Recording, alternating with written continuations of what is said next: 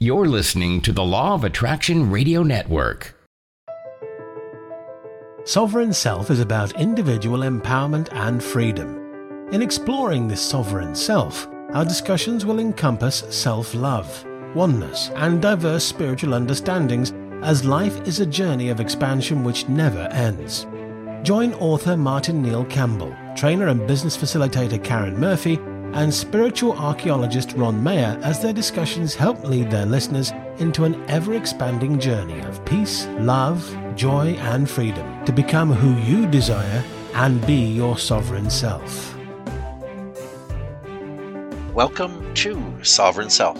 I'm your host, Martin Neil Campbell, and your two fabulously divine and absolutely inspirational and insightful co-hosts are Ron Mayer and Karen Murphy. Say hello to everyone, guys. Yeah, good evening, everyone. Hello, everyone. Yes, indeed, and welcome to the program. On this program, we are going to talk about negative thoughts.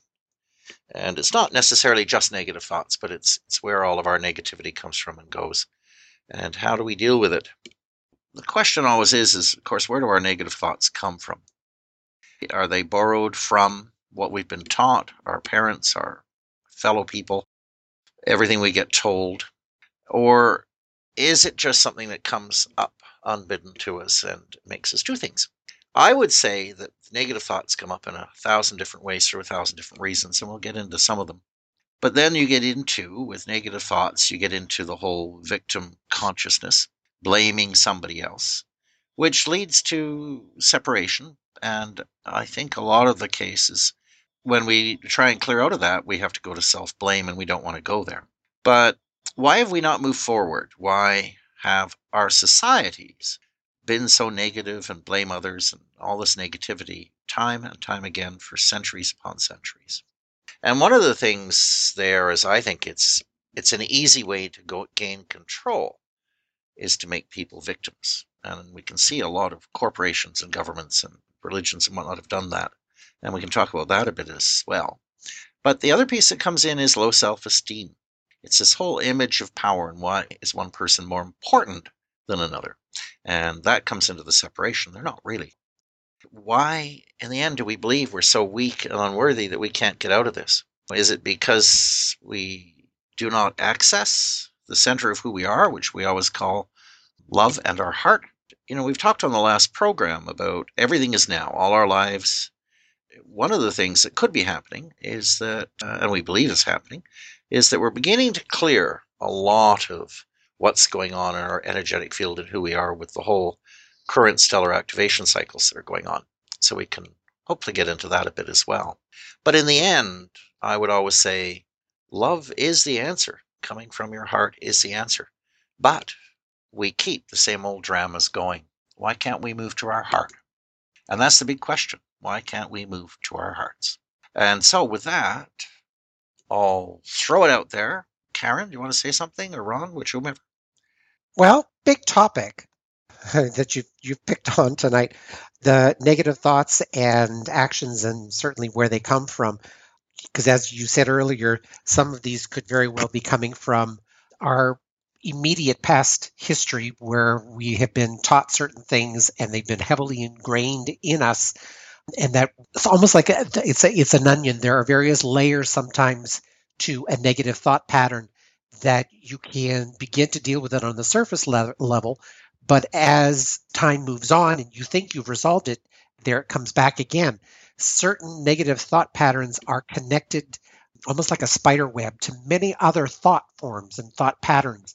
So when you think you've dealt with one little thought pattern, and perhaps you have, the thought will then manifest in an entirely different situation because you haven't addressed the total experience of the thought. You've only addressed one little aspect of it. So in one sense, yes, these thoughts can come up over and over and over again. And then again, you also have to identify, are these thoughts mine or do they belong to somebody else? Mm-hmm. Many times we carry over, especially thoughts with regards to are not being good enough, for instance, from parents. And they can be devastating because as a child, they're embedded into the psyche at an early age. And then by the time you decide you're going to want to address them, there has been years and years and years of overlapping layers of hiding the thought, of dealing with the thought, or just thinking that the thought is natural and that that's the way it's going to be. So the number of times you've repeated a negative thought, the way to heal it might be that you have to repeat the good thought over and over and over again. True. And I think one of the things there, too, is the whole society sort of set up to create this unworthiness in people, because look at our school system. You study something, you either studied it well and understood it, or you pass or fail that test. And everyone is graded on that test. So someone who gets 100% is given praise, someone who gets 90 less, someone 80 less, someone 60 less, someone. And so you're taught all your life that you either pass or fail through the silly little knowledge tests we get given through school. And yet I defy most of the people to be perfect in all courses. That's just not the way we're built. So to have someone sit there and go, oh, well, you're a failure in this. So what? What has that got to do with anything? I excel at this. Shouldn't I be concentrating on that? It's sort of like we geared everything to say we're a failure, except for odd circumstances. And so all our lives, and that's just one example, we're taught that we're not worthy because we only got 50 in that. You know, we weren't good at algebra. We weren't good at calculus. Yeah. But we were great at biology and chemistry. But no, because you didn't have the maths, then you're not good enough because you can't do this. And it just loops around and loops around. And all it does is create in people an image of they're not good enough. And as soon as you begin creating all these images of you're not good enough, then that gets ingrained into you. And you just think, well, no, I can never tackle that because I'm not good enough. And we hear it through religion. We hear it through governments. We hear it through so many things. All our neighbors, for instance. You may live in a neighborhood that says, you know, votes for political party A. But for some reason, you've looked at it all and you would rather vote for political party B. Try and bring it up. You would be lambasted. You'd be criticized. You're told you're an idiot. You're everything else. So you shut up about it. But in your mind, you've gone through all the pieces and you go, no, but this makes sense. But you don't dare bring it up. We're not only not given freedom of speech and freedom of thought, we're not given any respect by anyone else. Because you're taught you're a failure because you got 60 in that test. You're taught you're a failure because you have a different political idea. You're taught you're a failure because, and it goes on and on and on. So unless you give in, then you're not considered a failure. But in yourself, you know, you're only giving in because it's not what you believe. So what does that create in people? Talk about a mess. Well, I think that leads us into our usual topic of being self-sovereign. Yeah. And I believe one of the things is that we don't trust enough in ourselves. Right. We don't trust enough in our beliefs. And we let all this external propaganda and stuff, for lack of a better terminology, come into play instead of just being quiet and just listening to what you know to be true. And we are often, I know from past experience and current experience, we don't listen to that. I can't speak for everybody else, but I don't listen to that enough. It's let that rest with you and resonate what really makes sense to you and stop letting all that other noise come in. To your point, Martin, believe in it and know if you believe in something, that you should do this or this or that or the next thing. And all of a sudden you hear all kinds of verbiage coming in saying, oh, that might not be correct. This might be the better way to go. This might be the alternative. We then start second guessing ourselves. Well, we have to remove the clutter. I think it's fine to listen to people. It's just always sort it through by your heart and what your instincts are telling you. Exactly. And the reason I say go back to your heart and what's loving is because you may have a belief by the way you were raised that a certain type of people are not good. And it may be a historical war that happened between the two societies. It may be something that's happened in the neighborhood over the last 30 years. It may be 1,000 different things people putting out there from a political point. And there's a certain set of people or sets of people you don't like. And I would say re-examine that, because one of the things that comes from that, of course, and that's what we mentioned earlier, it's we're being taught that. Mm-hmm. We're being taught something that may not be true, but we accept it because everyone says it. So let's not fall into that trap. Yeah. Just because everyone says it doesn't make it true. Exactly. Let's go back to that concept and that we all talk about, and I firmly believe in. What would love do in this situation? Mm-hmm. And if you apply that, as difficult as it is, it doesn't matter whether you're thinking about a work instance, a personal instance, it really doesn't matter.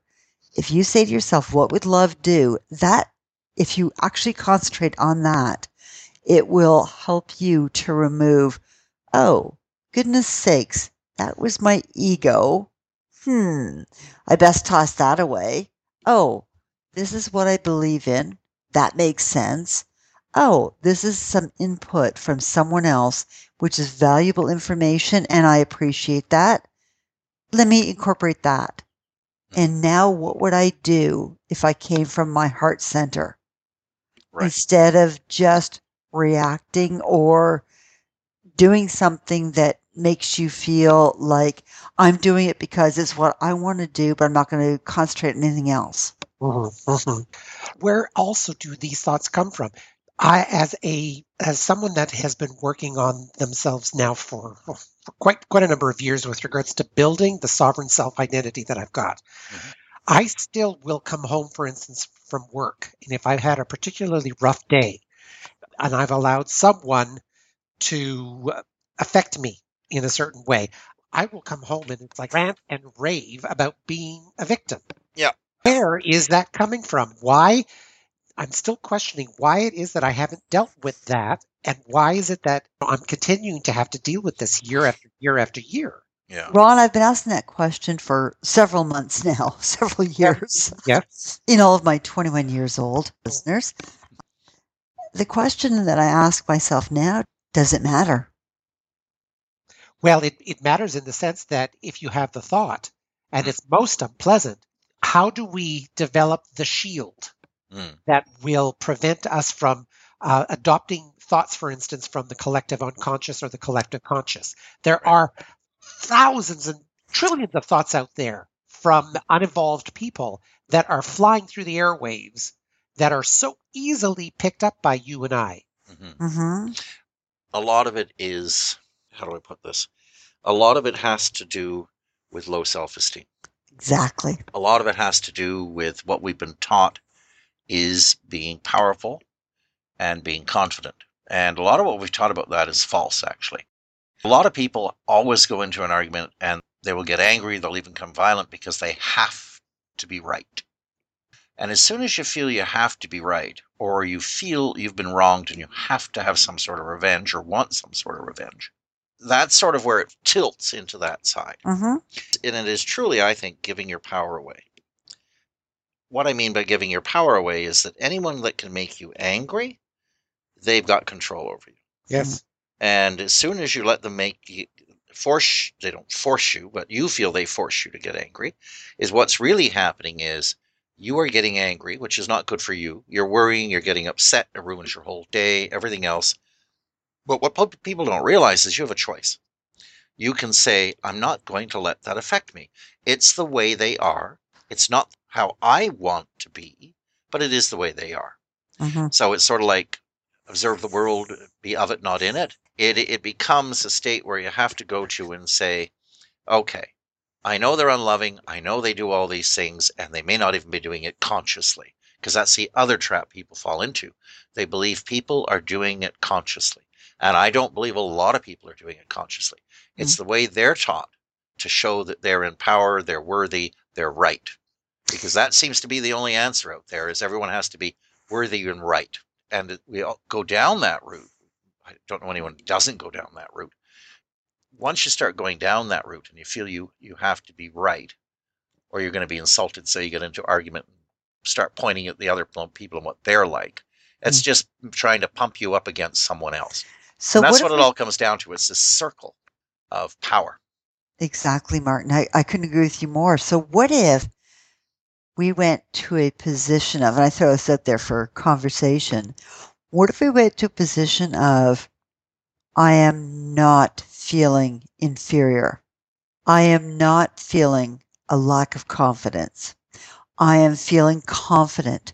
I know what I believe. I know what I need to do. And then move forward in a perspective of what would love do. Not vindictive. Not, I'll get you back. I'm better than you. But what if you just stood back and said, what if I had none of those shields?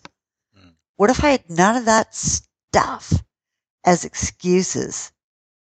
And I said, I am strong. Kind of in the words of Helen Reddy, right? I am strong. I am invincible. What if you actually felt that way and did not use that in a controlling manner, but used it to be confident enough to come from your heart center? Mm-hmm. What would you do? And I wonder if that would change the outcome of some things. The idea, of course, would be to begin to recognize exactly what you're saying there. And when the thought comes up and the emotion behind it comes up and it's unpleasant, clearly there is something in your own thinking, for instance, that is in error. You need to go and change that. But the thing of it is once you change that, that's okay. But when you're in a team environment, for instance, and you're okay, you're doing you're free of the negative influences until somebody on your team falls behind and does something that you end up having to clean up. And that's one of the situations, for instance, that I find myself in with regards to the team effort in the work establishment that I work at, where there are certain people who are very different with the way they approach their own desks and whatnot. But then when they're not there and I'm having to pick up their work, there are constantly problems with their desk, and it's triggering me those angry thoughts that why can't this guy just clean up his desk? Why do I have to be the one to clean up the mess? And so in a team effort, I'm not quite sure yet how to resolve that situation. And that's a very difficult one, Ron. I would think at the end of the day, from my perspective, I look at it as who's holding whom accountable. Yes. And if we are working in an organization that is not holding people accountable, then we need to probably, at some point in time, over time, take a look at what that looks like. So accountability is a huge proponent of moving this forward. If people are not accountable, then where do we go from here? I know, and that's hold them accountable. And if you can't hold them accountable, who can? The team mentality at work is just one aspect. What about the whole humanity as a whole? If we don't have people going in one direction and people going in the other direction, how do you allow those and not be influenced by those who choose to go in the different direction that you're going in? Well, I think you let them go in whatever direction they want to go in, because we are free will. But will I engage in a community or environment that does not hold people accountable? I've been there, done that, and it's not pretty. No, it never ends well. I can tell you that it never ends well. In my own personal environment, I'm at that point now where there are people who have in my past left my space because of in which direction I am going. I have not stopped them from doing that, but because I have not had a control issue, there was no need to hold on to these people if they were going in an opposite direction. They just disappeared from my life. Right. Not the same thing cannot be said in a work environment where people have to work with each other, whether you're thinking this way or this way. Yeah. Here's the thing on that. There is really only, I think, two choices. One is if you're in a work environment where other people aren't carrying their own weight, which I've been in and had to do it, you either recognize that you can do it and you did it and just let it go because they're not changing. And just be happy with yourself because you did it for the betterment of all, whether other people recognize it or not. You just have to be happy within yourself that you did it. rather than get angry at it because you had to do it. And the other piece is, if it's so pervasive and it's so unworkable, the other answer is obviously move on. Move on. There's the two. Mm-hmm. You either accept it and don't let it get under your skin because you know you're doing the right thing and you just keep going. Right. Or you let it go. Now, Karen brought in the third part about trying to change it. Now, that can be a possibility, but I know in some places and some workforces, that's just not a possibility because the people in charge won't go there. Now, when I say that, Martin, I got to tell you that what I'm talking about is changing who you are, if you so desire. We don't have the authority or ability to change anybody. It has to be something they want to do. Yeah, well, that's the thing. And here's the thing about changing people. People change if they want to change. Right. Dead on. Are you hitting a person that won't change because they won't listen to anything? Then it's like a brick wall. Right. But are you dealing with people that slowly over time change? Okay. Or are you dealing with people that you can talk to and they listen and see the reason or give you reasons back as to why not? Because it goes both ways. So you have all of these mixes, but in all the from the black to the white and all the grays in between, it gets to a point where you take a stance and just say, okay, I'm going to do it. It's betterment for all. I know I'm doing the right thing. Fine. I'm happy because I've done the right thing. Or if it's so bad that you can't do it and you can't keep up with it and it's just impossible, then that's the point where I've usually said, time to move on. Mm. You don't have to be static where you are. Mm. So there's many answers to that. The problem is that it comes down to the person's choice and decision. Do you want to stay there and live with that? Or can you live with that? Or is it a part of that you don't want to just do it and know you've done it well and leave it? Yeah. Because sometimes that's not the answer because it's too overwhelming. Well, it doesn't change. Part of me would ask myself, how can someone bring someone else along in the process? So if it feels like you're at a roadblock in a situation at work, is there a way? Is there a mechanism? Is there something you can say or do or relate to that will move them to a different plateau where you can find a common ground and then find a bit of a more mutual solution to something? Here's the thing with that. That's true, but again, we always go back to, are they willing to change? That's the point.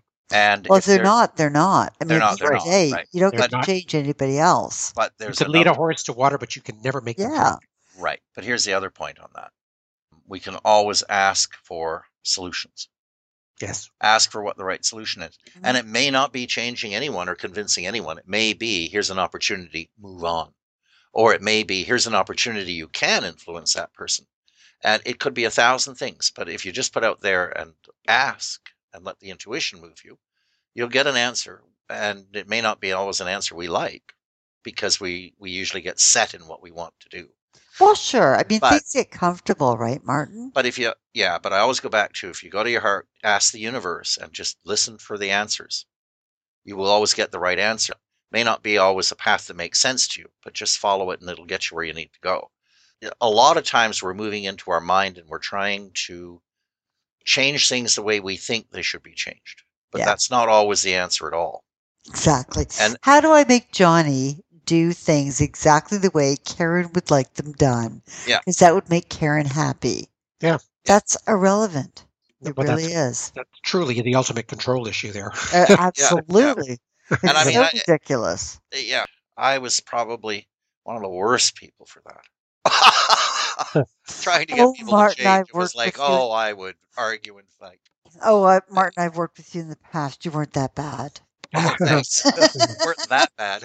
No, instead of it being 100% there, I was 99.8% there. There's the whole thing, getting back into the negative thoughts and society.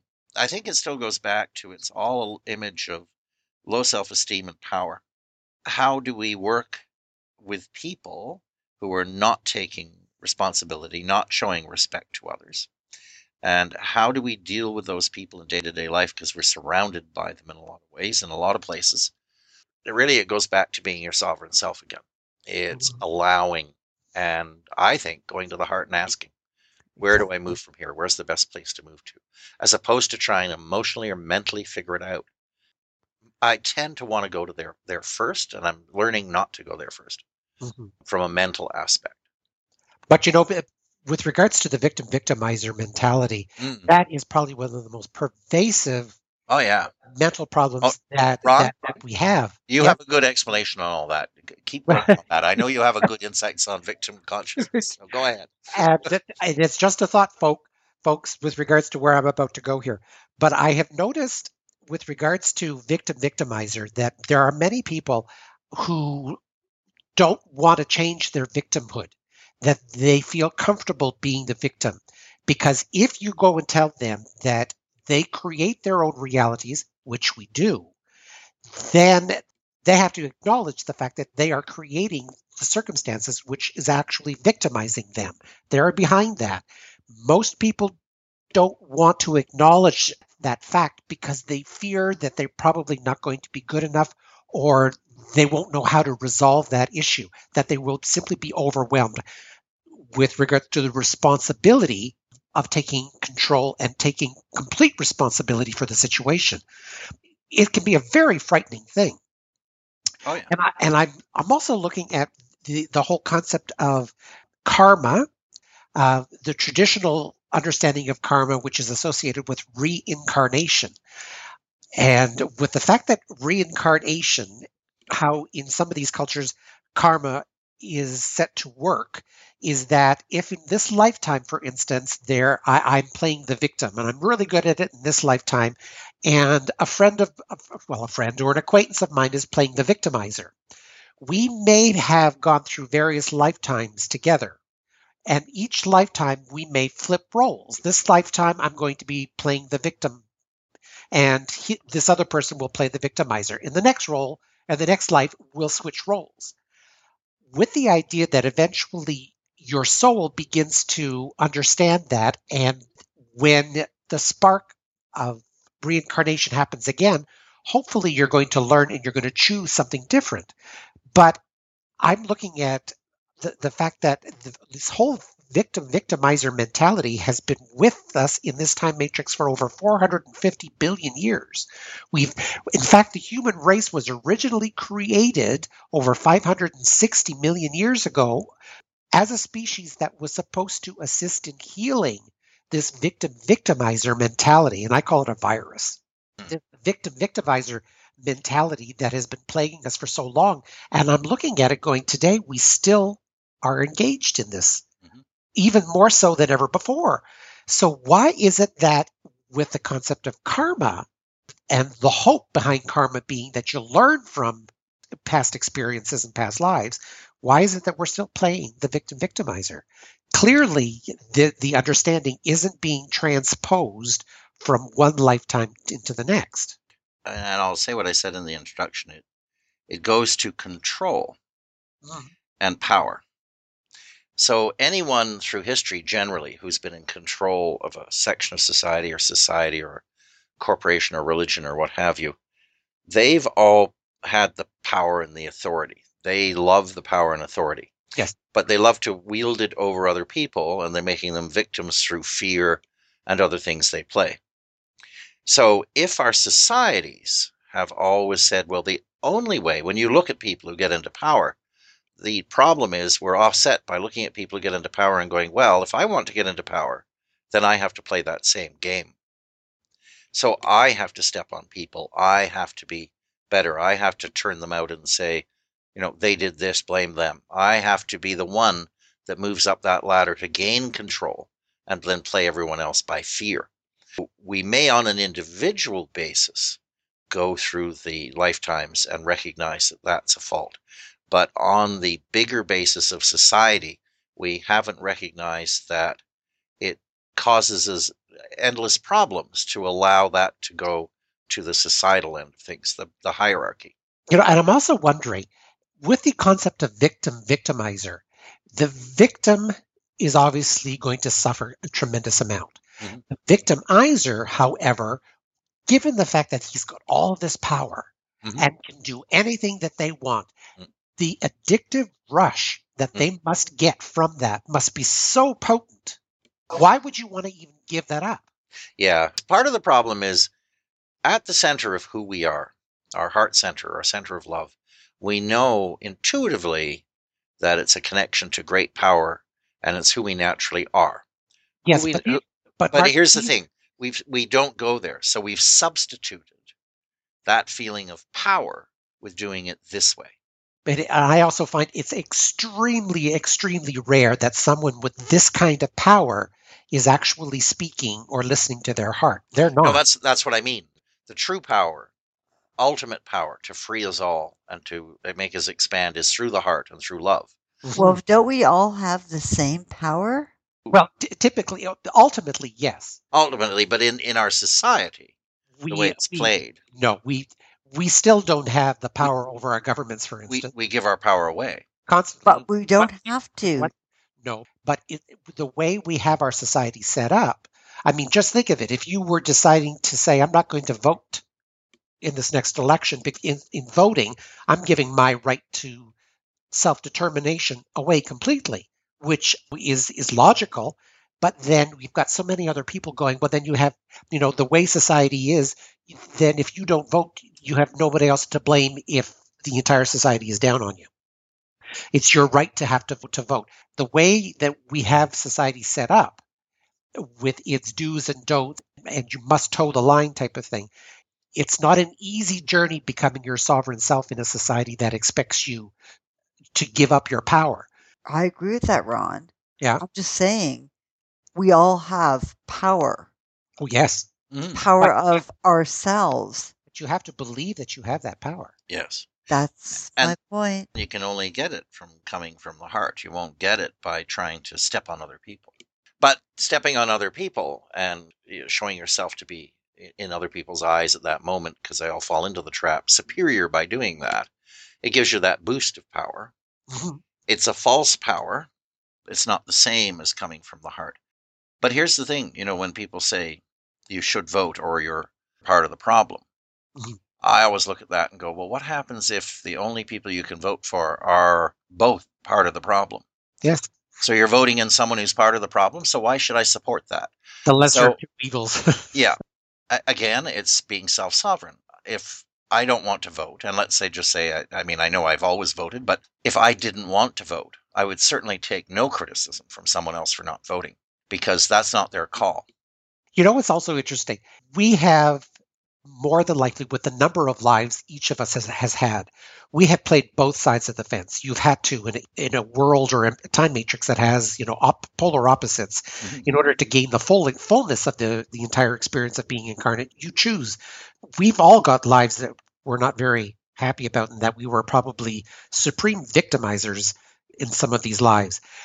I suspect that it's easier to find the heart when you're the victim and you're induced, you're suffering and you're in pain, and you're recognizing that to inflict pain on others because you're feeling it is not going to be the answer. So I think the part of you that plays the victim is more likely to learn from the experience than the part that plays the victimizer, where there is no heart involved and yet they're getting a mad rush from being able to control you and inflict pain. They have no empathy. They don't feel the pain that they're causing others. They can't allow themselves to. Otherwise, it would destroy them. So this is one of the things that I see with people who are in power that go all the way up the ladder. They almost become psychotic with regards to their inability to feel what they do to others. Right. They absolutely feel nothing. So in that case, how is it that you can possibly learn? You don't want to take away that rush of control and almost like a sexual addiction. You're getting such a high from it that, and even though this high is not normal, or it might be normal, but it's not natural, let's put it that way. It's false, yeah. Yes, you're not going to want to change that. There's no impetus, there's no motivation for you to want to let go of that. From that end, yes. From that end. And the other end of the problem is, of course, that if you're a victim, you can be pushed so far, but society also tells you you have the right to justice. Yes. But in people's mind, justice and revenge are the same thing. So they want to go out and kill the person or harm the person or do whatever because they're so angry because they harmed them. Oh, yeah. And I think a number of lives where you're the victim, eventually, in my understanding at least, eventually you will try all of those answers. But if, as a victim, if you allow your rage to set in and you strike out and you kill the other person and you're still stuck with feeling the horrible rage and that it hasn't healed, hopefully you will have learned that going down that road is also not an answer, and eventually you will come to open the heart. Yeah. Negative thoughts of any sort to me are really just there to have us make a choice. Is that who you want to be, or is that who you do not want to be? And you need to honestly look at that every time. And that's hard to do because you just jump into it so easily. But you really have to begin thinking about it and saying, okay, do I really want to become like them? And, you know, we've heard that story endlessly. If you go ahead and do that, you'll be no different than they are. Right. That is true, but it doesn't seem to stop people. It doesn't stop them because they've got so emotionally caught up, they won't look, they won't think. And when you get emotionally caught up, you don't think. Nothing engages, just your emotions. You have to get it early. You have to look at what people do and say, is that who I want to be seen as? Right. Is that who I want to be? And you have to do that at the small level and work your way up. So you become more aware and you look at people and say, is that really who I want to be? And once you decide that it's not who you want to be, then you can take it outside and look at people you might vote for or everything else and going, do I really want to vote for someone like that? And then you can make your choice, no or yes. Or find someone who is more worthy in your eyes of that stance and vote for them. Mm-hmm. Even if they may not win, because it's amazing how things can change on that level. And it all comes from within. If you don't change yourself, nothing else will change. Right. It all comes back to, again, being your sovereign self. You have to be your sovereign self, not give your power away, not become a victim. Because if you're a victim, you're certainly not being your sovereign self. And that's the whole point of it all, is when you become your sovereign self, you can look at it, how is the right word, dispassionately. So you don't get passionate about it, but you can look at it reasonably and from your heart and go, okay, I see where they're coming from. I recognize how they feel, that power really makes them pumped up, but it's not who I want to be. Right. As soon as you do that, when you talk to your friends, when you talk to coworkers, when you become a mother or father, and you start relaying that to your children, it's the only way we'll change the world.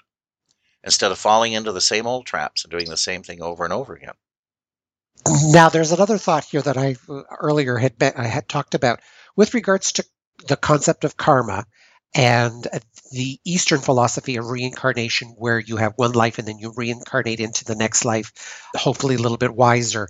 The new thought, of course, in today's new spirituality is the understanding that we all live our lives simultaneously, so that all of our lives are lived concurrently. Everything is being lived right now. So it's like, well, then the whole concept of a linear understanding of evolution is a moot point. It doesn't make sense in a situation where you're living all your lives at once. How do you learn from all of your lives all at once? And one of the things the Freedom Teachings had suggested was that the DNA that I have in my physical body, my DNA is also the same DNA that all of my other concurrent lives are a part of. So we all share the same DNA, so that we can actually assist one another with regards to the evolution of thought and the evolution of the physical body. The whole concept, however, of the stellar activation cycle is that with a stellar activation cycle, and our stellar activation cycle commenced in January of 2000, this was the first stellar activation cycle that the planets core frequencies was raised high enough that the actual stellar activation cycle or ascension cycle actually caught on. It clicked in. We have not had a stellar activation cycle for over 9 Uego cycles. A Uego cycle is 26,556 years. So we haven't had an ascension cycle for over 210,000 years. The human race on the planet today, we are considered, according to the Freedom Teachings, to be in the third seeding of the human race. There were 2 other seedings in our history of incarnating on this planet, which began about 25 million years ago, that didn't bode so well. And our third seeding, which started about 80,000 years ago with our introduction to with Lemuria, for instance, in the Pacific Ocean, and then eventually into Atlantis in the Atlantic Ocean, our human species has never actually experienced a stellar activation cycle ever in this particular seeding of the human race.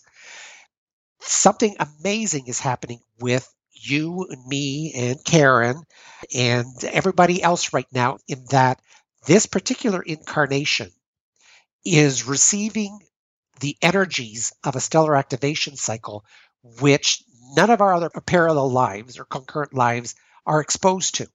So it's this particular life that can learn the most. In fact, this is the particular life that can actually ascend if we choose to.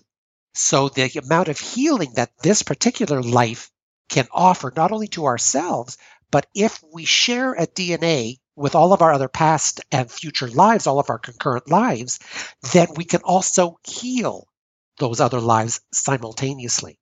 Mm-hmm. So I'm looking at this going, well, it's perhaps some of these negative thought patterns that I keep regurgitating over and over again, thinking maybe that I should have healed them.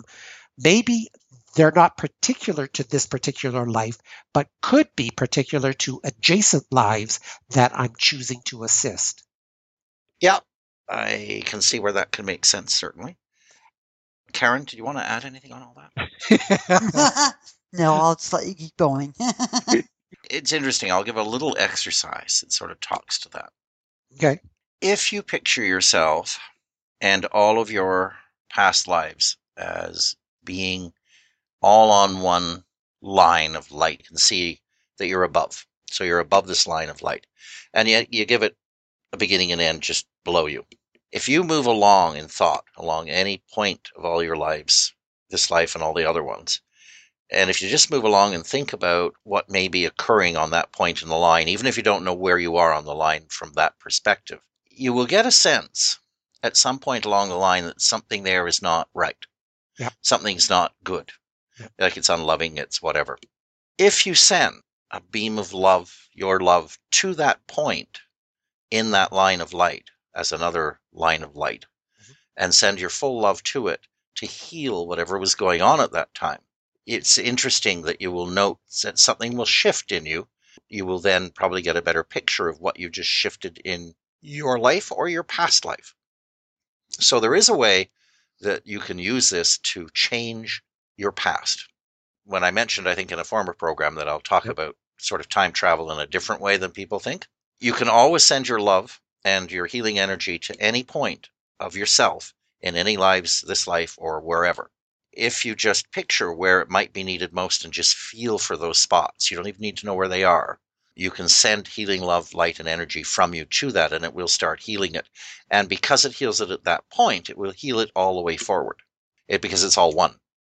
So you can do that. And even if you remember spots in your life that you have to get over, if you just send healing light and energy to it, you can begin to heal that as well. And you'll notice that when you do it on things you are aware of in your life, that they begin to dissipate and become non-important. They don't bring up that emotional trigger all the time. You can actually send your divine love and light to any point in all of that you are. And all you need to do is focus and think about those spots which may need it and send it to them. You don't even need to know what they are. And you can begin healing yourself bit by bit that way. And it's interesting when you do it, because you will notice that things change, as I said. And you may be able to figure out what was going on or what's happened because of how it's changed, to get a better feel for it. That's another way you can actually change your timeline. And I hate putting it that way. You can actually change now, because you're all now, in the now, yeah, by doing that. Mm-hmm. And that's, to me, is what someone once explained, the true travel in time. You can change anything about yourself at any point. And that's an interesting exercise, because it actually does help. I've used it, and I found it help an awful lot. Then what are some of the things that we can do in order to continue bringing us back into our heart center, as you know, Karen likes to talk about? So what are some of the things that we can do that would actually be the shield? Mm-hmm. Okay, because in a lot of cases, yes, you can immediately forgive yourself, you know, and a lot of times and reach for, where are these thoughts coming from? Are they mine? Are they someone else that I've adopted? Right. If you've adopted it, that you have the choice to send it back to where it originated from. But forgiveness, I know, is one of the main things. We need to continue to forgive ourselves for our judgments and our trespasses on others, because it can be the victimizer mentality can come up and so quickly and pervasively that you might already be halfway into an act before you recognize that you're doing it. One of the major things there is, as we always say, coming from your heart and building your heart center in love to be bigger in the now all the time. Yeah. And I'll throw that out to you, Karen, because you always have good stuff on how do you grow your center of love? What can you do? What do people do to grow their center of love? And I know you do a lot, so I'll let you ramble on about it. I'll try not to ramble. Oh, come on. Be true to yourself. My sense is, for me, what I do to ground me is a meditation. Yes. And meditation takes so many different forms. It's not about hamana, hamana, hamana, hum so often. It might be just being with yourself, being with your mind, being with your heart, just feeling that silence and moving forward. The second thing is ask. Ask whatever it is you happen to believe in, whether it be God, Buddha, whatever it happens to be, ask for help. Because help is always there. Yep. Let it resonate with you. It doesn't come, at least for me, it's never come in a big sign, neon sign that says, Karen, this is what you should do. Although I wish it would sometimes. It's never that blatant, but it is very clear. If you can unclog your mind, if that makes any sense at all to our listeners, unclog your mind. If that means walking in the woods, taking a swim, a bath, cooking, cleaning, gardening, whatever it is that helps you to de-stressify, embrace that. Yes. Even you said a lot of that's a form of meditation. Yeah. So when you ask, you clear your mind in whichever way it works, and it'll start coming to you a little clearer, and thoughts will come to you. Don't ignore the thoughts. Exactly. Yeah. So get involved in nature. Nature has a wonderful way to heal. So take a walk and go be with nature. Whatever works for you. If it's nature, if it's art, if it's public speaking, whatever. Singing. Yes. Listening to music. Yes. Yeah. That's another one of mine. My music is, for me, is the great equalizer. A lot of times I will begin to listen to music at night. I'll turn everything off, and it'll 2 hours later, all of the woes of that day have been resolved. Exactly. There are no rules. It's whatever resonates with you as an individual. Yeah. And I also find that if you practice detachment enough, then when you do have a thought and you begin to sense that you're going to add emotion to it, adding the emotion to a negative thought will only compound it tremendously and will make it even that much more difficult to detach from it. Yeah. So watch where your emotions go. Your emotions should indicate to you whether you're going to create and expand on a problem or whether you're going to be able to diminish it. Like Karen said, walking in the woods or whatever works for you. Yeah, will help you stay away from letting those negative emotions take over you because the surroundings are so calming to you. Yes, natural. Yeah, natural.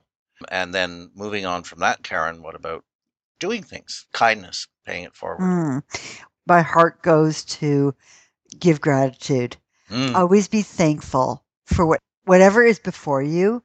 I actually will share this with our listeners. I was out for an amazing evening last night with my daughter, and I walked out of the theater. We were seeing a show, obviously. A gentleman walked up and he said, "I am homeless. Do you have any money?" And my daughter looked at me as I started to search through my purse. And I'm not sure what exactly she was thinking, nor does it matter, except that this gentleman then said to me, "A song comes through my voice." And I guess the only way to explain it is I think this gentleman was sincerely homeless and sincerely going through some challenges. And a song came into his mind. and he started to sing it. He was very coherent. He was not within himself. But I felt compelled that this man was genuine. In my heart, it felt like if he spends his money on something that is useless, that's his choice. My choice is to give and to help. And I think that's where we have to kind of put our compassion to. We don't always make the right choices, but at the end of the day, if you come from your heart's center and you're not doing it for any other reason, you're not giving it to get something back, you're not giving it for kudos, you're not giving it for a gold star, you're giving it because you actually feel it's genuine, then go with it. You may not always be right, but I'm guessing, and I'm pretty confident, that 9 times out of 10, you're right. I think you'll always be right, actually, because it's like anything we get in life. It's not up to us to decide how you're going to use the $10 I gave you. If your grandmother's nice and she comes by one day and gives you a $50 bill, she doesn't demand how you spend it. Exactly. She gives it to you out of the kindness of her heart. And if you go out and spend it on bad food and everything else and all this stuff, well, so be it. It's a gift. Just give it. And don't judge and don't make an imagined reality out of what they're going to use it for. So you make an excuse of not to give, because then that's going to, there's not enough. And you're going to this whole mantra of lack. And as soon as you move your mind to you don't have it to give and you have lack in your life, that's all you create in your life. So giving to people like that actually brings it back to you. I forget who said it, but someone said the best way to make money, and he was a multimillionaire many times over, said is to throw it away. And people looked at him and he said, I don't literally mean throw it away, but he said, give it wherever you can and make sure it's always in flow. And whether that's people in need, don't go to the judgment and imagined reality that they're not going to use it for that. I live in a downtown area and there's people outside who are always asking for money, and I usually give them some. A lot of neighbors get after me. They usually say to me, well, you know, they're just going to use it on drugs or alcohol and this and that. And I said, well, you know, they do have to eat. So my portion of the money went to the food. Mm-hmm. And that's the way I look at it. And I don't really care. You're not judging what they're going to do. You're simply offering them an opportunity that, yeah, they might go ahead and buy drugs, but then again, they might use it for something beneficial. Exactly. We don't know. It's a matter of reality. If we think of it in a positive perspective, and it's interesting because my daughter and I had this conversation because, as I said, she looked at me kind of bewildered, like, Mom, you're actually searching through your purse looking for money. And I did. And the gentleman thanked me, and he had his wherewithals. He was simply in need, period. And we got into the car, and she said to me, and I quote, Mom, I don't often give money to people on the street, but I want to tell you about a story. And she was out. They had been to a restaurant, and she had leftovers. And she had a packet of leftovers that you come back from the restaurant with. And she came across somebody who was living on the street, and the person asked her, you've got leftovers.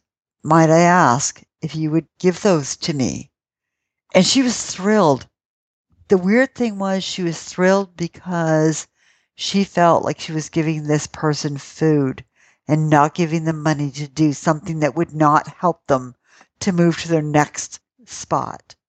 She said, Mom, I felt really good about, yeah, these are my leftovers, and I'm so happy that you asked me for food and not money, because I never know where the money's going to, and I'm more than happy to help you. So, interesting perspective. Yeah, it's good for anyone to do anything they can to help others. That's what it comes down to. And we can't judge what they're using it for. We just got to do what's right in your heart. Right. Well, one of the other things that it actually assists you with is the belief in scarcity. Mm-hmm. That when you yourself are low on funds, grandmother would always say, that's the actual time when you need to be giving it. Yeah, keep it in flow because it flows back. That's right. What you send out will come back. Because money is just energy. That's right. So when you keep it in flow, it flows back to you. Yeah. I firmly believe at the end of the day, it doesn't matter where you come from except that you come from your heart center.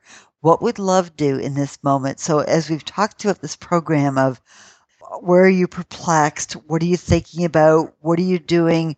What is your challenges with work? What are their challenges with perhaps homeless people, whatever that looks like? Yep. What would love do? And follow your heart. You will be so inspired.